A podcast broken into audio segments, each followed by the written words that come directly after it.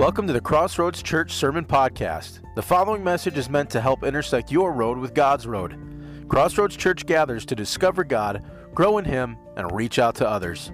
For more information, visit crossroadsstjames.life.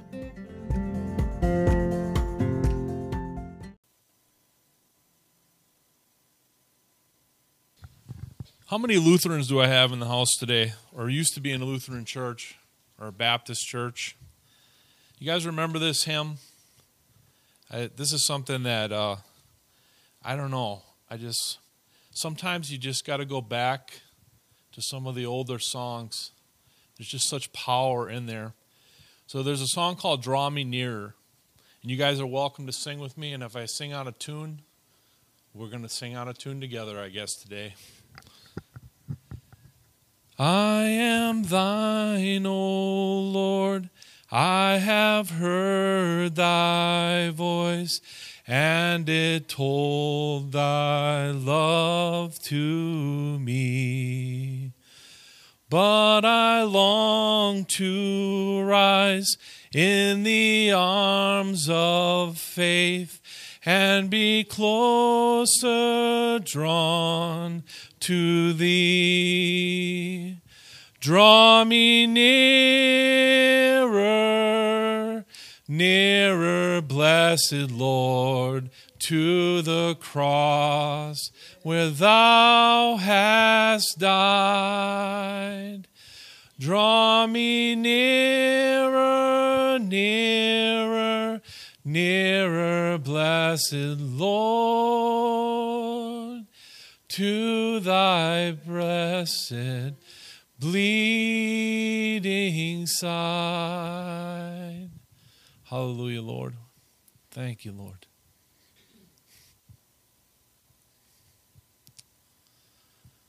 Thank you, Lord Jesus. Lord, we know, God, I'm, I'm going to be talking about the kingdom of heaven today. And God, without your blood, without the cross of Jesus Christ, we would not be able to even talk about heaven, Lord. We know the price that you paid for us. And God, we thank you for that. And we know it's not just about salvation, but there's so much more, so many other promises, God, about your blood, God, for our for our bodies, for our health, for our families, for our country, Lord. We just ask you, God, that you would just pour that blood upon us, Lord. And God, you would help us to understand what you have for us, Lord Jesus, and what you want us to do, Lord God that it truly is all about your kingdom, Lord, and your glory, Lord Jesus. And we thank you for that today. In Jesus' name. If you could you could sit down now. Do you know that the kingdom of heaven is never mentioned in the Old Testament? You guys know that? Isn't that amazing? It talks about the kingdom of God, the kingdom of the Lord, but never once is the kingdom of heaven mentioned. Even though heaven is mentioned 700 times in the Bible, in 44 of the 66 books. You imagine that? 44 books of the Bible, heaven is mentioned. In Isaiah 55:10, it talks about the first heaven. For as the rain and the snow come down from heaven and do not return there but water the earth, making it bring forth and sprout, giving seed to the sower and bread to the eater. The first heaven is what we see, you know, from the sky. A lot of people think that's where God the Father's at, of course. The second heaven David wrote about in Psalm 19. The universe. You know, you look at the universe at night, look up at the sky. I mean, you know it's God's glory. You know, you can't see the end of it, can't see the beginning of it. You don't know how far that star is away that you're even looking at. The third heaven is mentioned in Second Corinthians.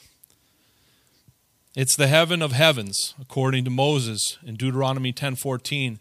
Jesus taught his disciples to pray saying, "Our Father in heaven." referring to the third and the highest heaven.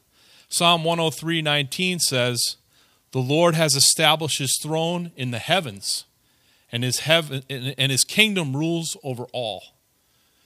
The third heaven. So there's three different heavens that the Bible talks about and refers to.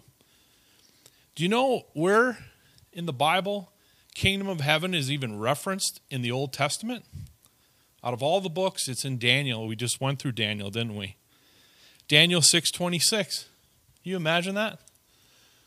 Moses didn't talk about the kingdom of heaven, but Daniel did. And who else talked about the kingdom of heaven? Jesus. So many verses. You guys go through those parables. I'm just going to reference them real quick here. Matthew 5 3. Blessed are the poor in spirit, for theirs is the kingdom of heaven. Matthew 5:10 Blessed are they which are persecuted for righteousness' sake, for theirs is the kingdom of heaven. Matthew 6:19 through 21 Lay up uh, lay not up for yourselves treasures upon earth, where moth and doth corrupt, and where thieves break through and steal. And then it continues to go on. Jesus what happened? How could we go from an Old Testament that never talks about heaven to Jesus, the Son of God, comes into the picture, and that's all he does talk about? You can't go through. And I thought maybe, oh, it's just Matthew. No. Mark does the same thing. Mark 115 and saying, The time is fulfilled and the kingdom of God is at hand. Repent ye and believe the gospel. Even Mark saw the same thing. You guys realize the whole New Testament is written by different people, and yet they see the same thing that Jesus says. Luke, my goodness, Luke got it too. And he said, Unto you it is given to know, this is Luke 8 10. And, and he said, Unto you it is given to know the mysteries of the kingdom of God, but to others in parables, that seeing they might not see, and hearing they may not understand. Over and over and over again throughout the whole New Testament. It's not just the apostles, it's not just the disciples. Even Paul, who never even met Jesus except when he went, he got blinded by him and and and uh, got saved. In uh, in Acts, confirming the souls of the disciples and exhorting them to continue in faith and that we might, through much tribulation, enter into the kingdom of God. Paul even got it. And he didn't even walk with Jesus, you know? And then in 1 Corinthians, the same thing, 420. For the kingdom of God is not in word, but in power. I mean, what did Paul see? You know? And the disciples obviously saw it. We just saw Matthew, Mark, Luke. Oh, wait a minute. What about John? In Revelations 21 1 through 27. And I saw a new heaven and a new earth, for the first heaven and the first earth were passed away, and there was no more sea. And if you keep reading there, it's over and over again about the kingdom of heaven, over and over again. It's just amazing to me how Jesus would come into the picture and how all of a sudden the kingdom of heaven is a huge deal. And yet, there's so many Christians today, when there's a talk of death, when there's a talk of going into the next life, instead of having a peace about it, there's a fear. Do you know there's actually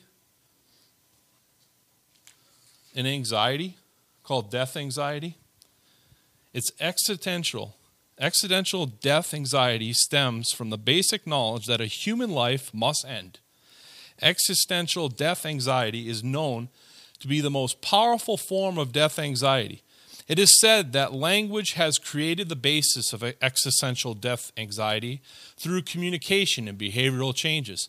Other factors include an awareness of the distinction between self and others, a full sense of personal identity, and the ability to anticipate the future. The existential psychiatric Irvin Yalom asserts that humans are prone to death anxiety because our existence is forever. shadowed by the knowledge that we will grow, blossom, and inevitably diminish and die. Do you realize that? We're the only creature on the earth that knows that we are going to die someday. We have that realization. Human beings are the only living thing that are truly aware of its own mortality. If you ever get anybody that thinks that humans are just like apes and all this other stuff, it's baloney. They don't know their mortality, but we do. And spend time pondering the meaning of life, death, awareness of human mortality. Nowhere is this more evident is people in the church. I hate to say it. I, I don't understand it. I, I, I'm dealing with a situation right now with, with somebody in my family that will tell you to your face that he is ready to leave. But his U Haul would be on the backside of that hearse because he's so connected to things. I got a challenge for you today. You, maybe you're thinking to yourself, I don't have a fear of death. And I got a challenge for you. Get a dumpster Start filling it up with stuff, and you'll be free.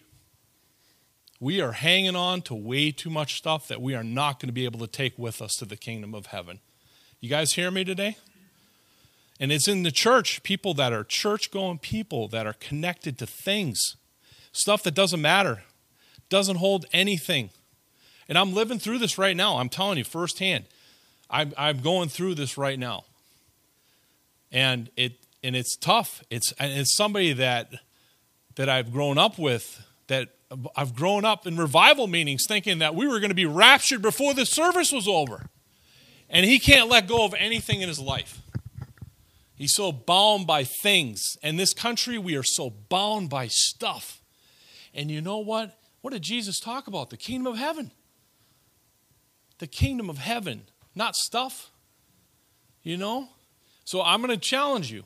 You think that you don't have a fear of death. Get yourself a nine cube dumpster and start filling it up. And if you can let go of those things, you don't have a fear of death. But if you are connected to stuff and those things are bound in your life, believe it or not, you have a fear of death in your life. And God revealed that to me. I was wondering, what the heck is going on? And, and I'm helping and I'm trying to be patient with this person and work through this situation as best I can. And I, I'm asking God, what is going on? And it's being attached to things. And in America, we are bound by stuff. We got too much crap in our lives. Amen? Amen? I mean, my goodness. This is pretty awesome. In Isaiah 65, can you turn there with me? Isaiah 65. I bet you you didn't think I was going to go into the fear of death today, did you? No. I mean, how can we go into the kingdom of heaven if we're afraid to die? We all know we have to transition. You know? What happens? Death leads to life. It's just like nature around us. Like these farmers that have to plant these fields. And Then they have to cut these plants down and take all the fruit off of them. All right, Isaiah 65 says, I was asking God, I said, why don't you give me a chapter in the Bible that talks about the kingdom of heaven and what it truly is about? And then why do you think, for a minute, why do you think in the Old Testament, when it talks about the kingdom, it's always referring to God? And then why do you think Jesus, when he refers to it, he calls it the kingdom of heaven? Because it's where God is. And at the time when Jesus came to the earth, he was the kingdom of heaven. He was God. You know, it was standing right in front of those disciples, it was standing right in front of those people. I am the kingdom of heaven. But in the Old Testament, it wasn't revealed. Do you know the only two people that went to heaven in the Old Testament are Enoch and Elijah? That's it. I mean, you imagine Jesus standing before those Pharisees and talking about the kingdom of heaven when only two people have gone. You know, nowadays we sit in church and we're always talking about heaven. Oh, it's great. We're going to go there someday. Pearly gates, golden streets. You know, this was foreign to them. You understand that? When Jesus was speaking about this stuff, this was very foreign to them. Absolutely foreign. So I asked God, I said, Would you reveal a chapter in the Bible? And out of all the places, Isaiah 65. Here we go. I am son of them that asked not for me. I am found of them that sought me not. Does that not sound like salvation? Were we looking for Jesus? I said, Behold me, behold me, unto a nation that was not called by my name. I have spread out my hands all the day unto a rebellious people, which walketh not in the way that was not good, after their own thoughts. A people that provoketh me to anger continually to my face, that sacrifices in the gardens, that burneth incense upon the altars of brick, which remain among the graves and lodge in monuments, which eat swine's flesh and broth and abominable things in their vessels, which say, Stand by thyself, come not near to me, for I am holier than thou. These are a smoke in my nose and a fire that burneth all day. Behold, it is written before me, I will not keep silence, but will recompense, even recompense into their bosom. Your iniquities and the iniquities of your fathers together, saith the Lord which have burned incense upon the mountains and blasphemed me upon the hills. Therefore will I measure their former work into their bosom. Thus saith the Lord As the new wine is found in the cluster, and, and one saith, Destroy it not, for a blessing is in it, so will I do for my servants' sake, that I may not destroy them all. I mean, the sin you know, God is a righteous God. And humanity, I mean, we are not righteous. I mean, we're the complete opposite of that. And I will bring forth a seed out of Jacob and out of Judah, an inherit, inherit, ugh, inheritor of my mountains. And my elect shall inherit it, and my servant shall dwell there.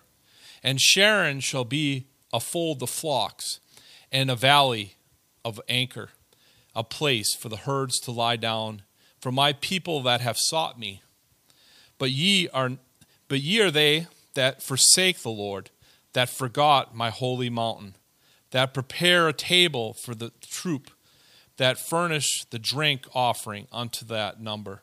Therefore will I number you to the sword, and ye shall all bow down to the slaughter, because when I called ye did not answer when I spake, ye did not hear, but did evil before mine eyes, and did choose that wherein I delighted not. Number 13. Therefore, thus saith the Lord God Behold, my servant shall eat, but ye shall be hungry. Behold, my servant shall drink, but ye shall be thirsty. Behold, my servant shall rejoice, and ye shall be ashamed. Behold, my servant, 14, shall sing for joy of heart, but ye shall cry for the sorrow of heart shall hollow for the vexation of spirit. And ye shall leave your name for a curse unto me, my chosen. For the Lord God shall slay thee and call his servants by another name. That he who blesses himself in the earth shall bless himself in the God of truth. And he that sweareth in the earth shall swear by the God of truth, because the former troubles are forgotten, and because they are hid from mine eyes. For behold, I create a new heaven and a new earth, and the former shall not be remembered, nor come into mind. And I got a reference here of Jeremiah 31 34. It is like God saying, I will remember their sins no more. I mean, that is powerful, guys. God, you want to talk about mercy? Everything that we read just now, you know, it's reaping and sowing in this world. If we reap good things, we're going to get good things. We reap bad, we shouldn't expect good things to happen. But God says He's going to look the other way. But be glad and rejoice forever in that which I create. For behold, I create Jerusalem a rejoicing, and her people a joy. And I will rejoice in Jerusalem, and joy in my people. And the voice of weeping shall be no more heard in her, nor the voice of crying. You know, we talked about that. What's not going to happen in heaven? No more pain, no more sorrow. There shall be no more thence an infant of days, nor of old men, and hath not filled his days. For the child shall die a hundred years old. You imagine that? But the sinner, being a hundred years old, shall be accursed. And they shall build houses and inhabit them, and they shall plant vineyards and eat the fruit of them. They shall not build and inherit, inhabit. They shall not plant, another and eat. For as the days of a tree are the days of my people, and mine elect shall long enjoy the work of their hands. They shall not labor in vain, nor bring forth for trouble, for they are the seed of the blessed of the Lord, and their offering with them. And it shall come to pass that before they call, I will answer.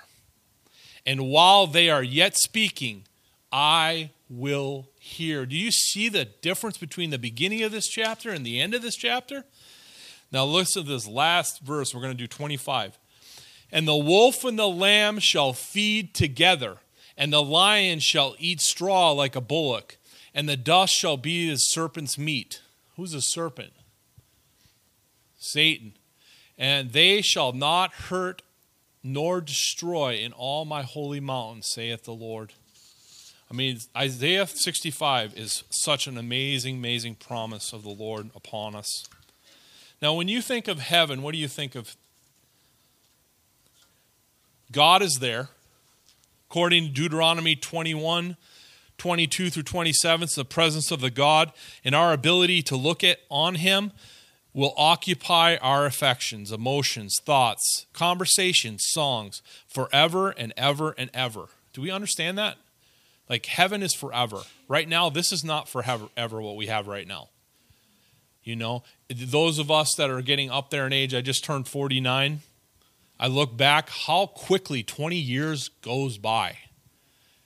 20 years. And some of you guys, 40 years, 50 years. How quickly does that go by? Time, what is time, guys? What truly is time?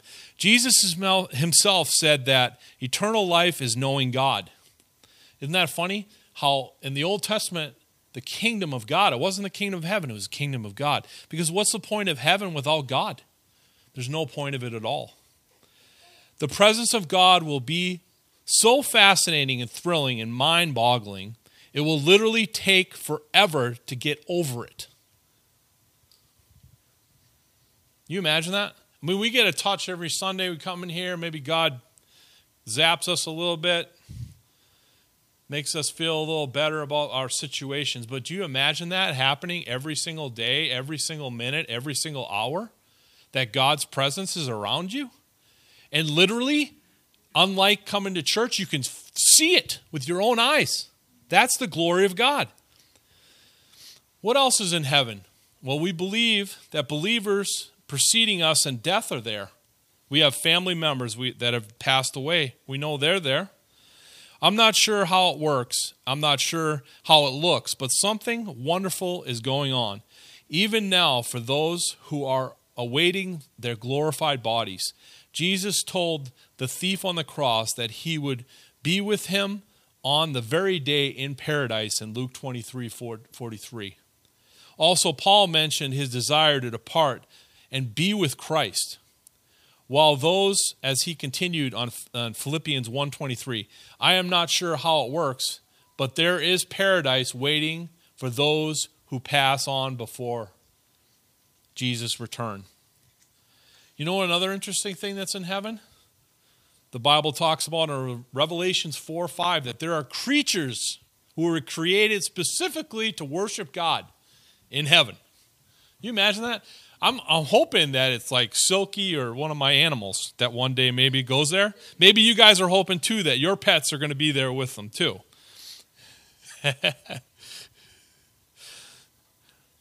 it says that there are so many angels in heaven, they will be covering the beach like sand. You imagine that? Revelations 5:11. You imagine that? Like you you guys ever been to the beach? You ever been to the ocean? Doesn't it look like it never ends? You imagine that's what the angels are going to look like. Okay? According to Revelations.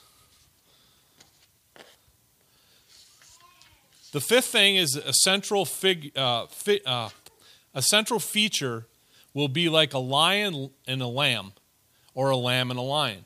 Jesus, the lion king, lion like king of the universe, full of majesty and power, gave himself as a sacrificial lamb for us. The one who will be worshiped and praised and honored will be exalted as a lion who came as a lamb, and a lamb who is majestic like a lion. That's Revelations 5 5 through 14. I'm glad I'm not doing all these verses. We'd be here all day. There will be representation from every people group on the planet in heaven. Can you imagine that? You want to talk about diversity? We talk about diversity a lot nowadays. But heaven will be represented by every single people group. You imagine the languages, you know, the different color of people that we're going to see in heaven. You want to talk about diversity?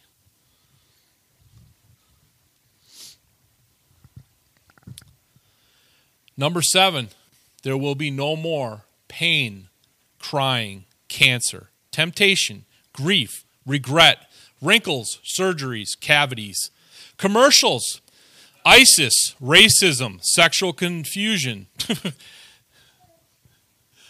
uh, pornography, traffic, anger, rage, foul language, cigarette smoke, calories, weight gain.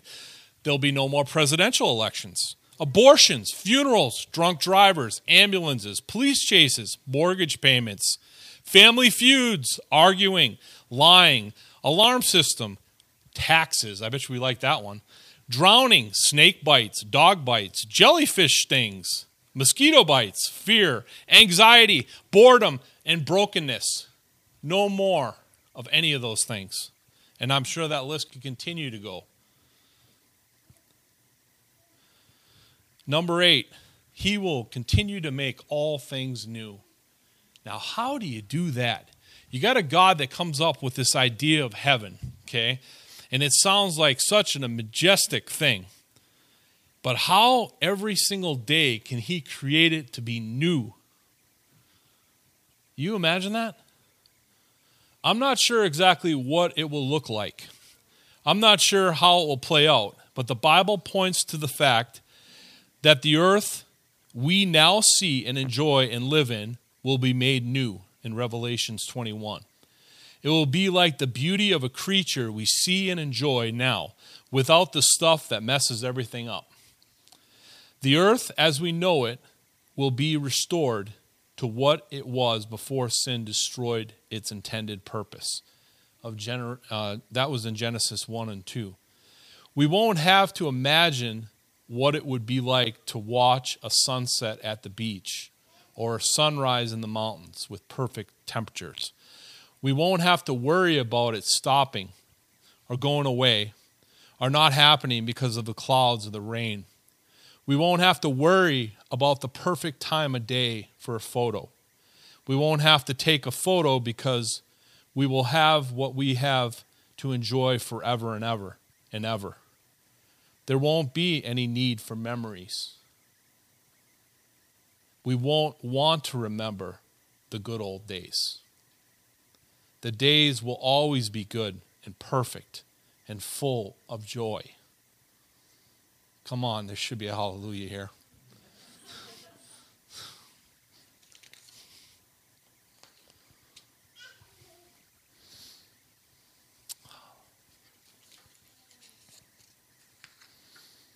I just don't know if we can get our minds around it.